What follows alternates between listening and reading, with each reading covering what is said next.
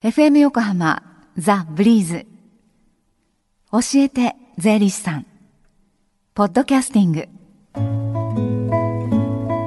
火曜日のこの時間は私たちの生活から切っても切り離せない税金についてアドバイスをいただきます。スタジオには東京地方税理士会の小池康夫さんです。小池さんこんにちは。こんにちは。今日は月に1回の電話相談の日ですよね。はい。午前10時からこの後お昼12時までやっています。はい。今日が最終日となる確定申告のこととか日頃疑問に感じている税のことお気軽にお問い合わせください。はい教えて税理士さんに出演した税理士や今後出演予定の税理士が回答させていただきます。はい、小池さん実は去年11月に退職されたという金沢区のマヨさんが実は確定申告忘れてて今から行ってきますなんていうメールも来てたんですけれども、あそうだったんですね。はい。えー皆さんに、えー無料電話相談のその電話番号をここでご案内します。零四五三一五三五一三零四五三一五三五一三までどうぞ。さあスタジオではどんなテーマでお話進めましょうか？前回は売上を計上するタイミングに気をつけてちゃんと請求書を出して貸し倒れ損失をなるべく起こさないようにというお話をさせていただきました。はい。そうは言っても起きてしまいかねない貸し倒れ損失について今回はそのお話として貸し倒れ損失とあともう一つ横領損失という点についてお話をさせていただきたいと思っています。はい。まあ損失のお話ですけれども、はい。じゃあまず貸し倒れ損失とはというところからお願いできますか？かしこまりました。貸し倒れ損失とは商品を売って売上を計上しました。はい。その代金が回収できない時に、あの損失を処理して、まあ、売上を取り消すことをやっていかないと要は利益に対して税金払ってるんで、うん。あの会社としてはかなり損失が上げられないっていうのはかなり厳しい話になっちゃうんですけれども、まず乱暴な言い方かもしれませんが税金上は貸し倒れ損失を認めていないんです。認めていない。はい。例えばなんですけれども回収が滞っている会社の社長に電話してですねお金を返してください返してくださいって何度払ってくだ即さいと。そうなんですね、って言っても分かりましたと言いながら全然振り込まれないうん。こととか、時には払うよなんか喧嘩腰になっちゃってですね。あの全然返してもらえないってことが続いたんで泣く泣く諦めて会社としては貸し倒れ損失の処理をしたとしてもはい。税金的にはこのレベルでは貸し倒れ損失としては認められないんです。はいでこれからちょっと3つどういう場合に認められるかってことについてから説明していきたいと思ってるんですけれども、はい。まず1つ目から言っちゃいますね。はい。あの潰れそうな会社を再生するあ要は潰れそうな会社があってそれを要は復活させるっていうための法律があるんです。はい。あの会社構成法とか、ええ。民事再生法って言われてるやつなんですけれども、この法律が適用されて債権が切り捨てられるってことが決まればうん。貸し倒れ損失を当然認めることがあるんですけれども、はい。っていうか貸し損失を上げなきゃいけないんですけど、うん。債権がなくなっちゃうんですけどね、うん。ただこれが一つ目として例示で上がってるんですけど実際は大手の本当に潰すと日本にダメージを与える会社とかではないと会社構成法とかは適用されないんでうん。中小実務ではなかなかない話なんです。だからほんめったにお目にかかれないものの一つがこの会社構成法とか民事再生法が使われた時の法律の話が一つ目なんですね。はい。じゃあ二つ目ですね今度は。はい。はい。あのー支払い能力から見てええ。全額が回収できないことが明らかになった場合これちょっと法律的な表現使っちゃったんですけれどもはい北島さんが私にお金を貸してくれました。はい。でなかなか僕は返さないと。とうん。いった時に北島さんが僕の支払い能力から見て全額回収できないっていう判断するのはすごく難しいと思うんですよ。えええあの支払い能力から見て全額が回収できないってことが判断できて初めて損失に上げられるんです。えあ自分の例を出したんでちょっとあんま言いたくないですけど、はい。私が破産宣告を受けたとか失踪したとかまあ死んだとかこうなればできる話なんですけれども、うん。やっぱりなかなかできる話ではないと思います。はい。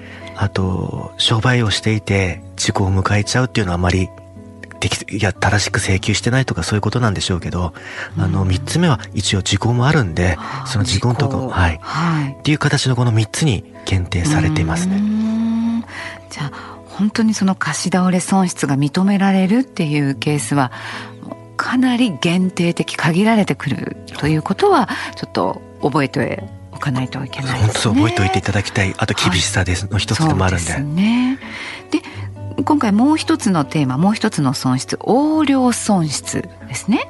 じゃあ,、あの例えば財務担当の会社の役員がはい。会社のお金を1億円横領しましたと発覚したら当然役員は解任されますしうん。会社としても1億の損失を計上するここまでは普通にわかると思うんですけれども、はい。ですごく会社も実害を受け大手だったら当然報告もされる内容なんで株価にが影響します。しますよね、はい。本当そういう状況の中であの税務の難しさ厳しさっていう形でお話しさせていただくと、はい。損失が起きたならばうん当然そのお金を返してくださいっていう権利が生まれます損害賠償請求権なんですけれども、うんあのこの1億円を返してくださいっていう形の権利を計上するとともに収益を計上しなきゃいけないのがやっぱ一般的にはなかなか理解しがたい部分の一つだと思います。すね。で使い込んだその 1, こ1億円、はいすぐにねあの返せる状況とは限らない。あのもう多分厳しいですよね今回のケースだと。はい。でやっぱ売り上げっていうのは自ら努力をして心を込めて相手の要求に応えたから収益を得られる権利を得られるっていうのは売り上げとして一般的には収益になるってことは考えやすいと思うんですけども、横領損失みたいに自分は別に努力したわけじゃなくて実害を被った状況で要はこの収益得られる損害賠償請求権を認識するっていうのはやっぱり一般的に難しいのとうん当然この損害賠償請求権を貸し倒れ損失として計上するのはさっき説明したようになかなかまだこの計上も難しいっていうことにつながってはきます。ね税金の難しさあと怖さもはい感じますね。はい。本当に税金扱っててそういう部分はすごく感じるとこではあるんで、はい。で、税金はやっぱ客観性のない独自の考えを排除していかないとうん公平性が保てないっていう部分もあるんで、はい。そこは仕方ない部分はあるんですけれども、厳しさだけを見るんじゃなくて、やっぱ企業経営上の規範としてうん税務を考えてほしいんですよ。はい。貸し足る損失が認められないなら、もう作らない。はいこの作らないってことが健全な企業経営につながってきますし、うんすねはい。横領損失も起こさないような会社にコンプライアンスの仕組みを作っていくってことが健全な企業経営につながっていくと思うんですね。はい。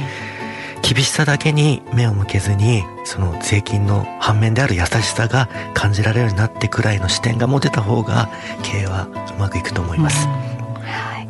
今日は貸し倒れ損失と横領損失に関するお話でした。はい、でもう少し詳しく聞いてみたいなと思われた方今行われている電話相談会利用されるのも一案です。この後正午までつながる電話相談の番号をもう一度お伝えします。045-315-3513へどうぞ。えそしてこの教えて税理士さんはポッドキャスティングでも聞くことができます。ブリーズのホームページまたは iTunes ストアから無料ダウンロードできるのでぜひポッドキャスティングでもおさらいがてら聞いてみてください、この時間は税金について学ぶ教えて税理士さん小池さんと一緒にお送りしました。ありがとうございました。ありがとうございました。Deep inside your ears still lingers on fading sound of footsteps, so clear to hear whenever I find you with empty beer bottles in your hand. I see someone four years old staring back at me. Once you told me you don't know who you are. There are pieces of you lost somewhere along the way. You've been searching hopelessly in a wrong place. Cause they have always been with you from the very start. So many years you haven't been yourself. For many years you've struggled with your own shadow. Slowly getting back on your feet. Slowly, slowly. For many years you haven't been yourself.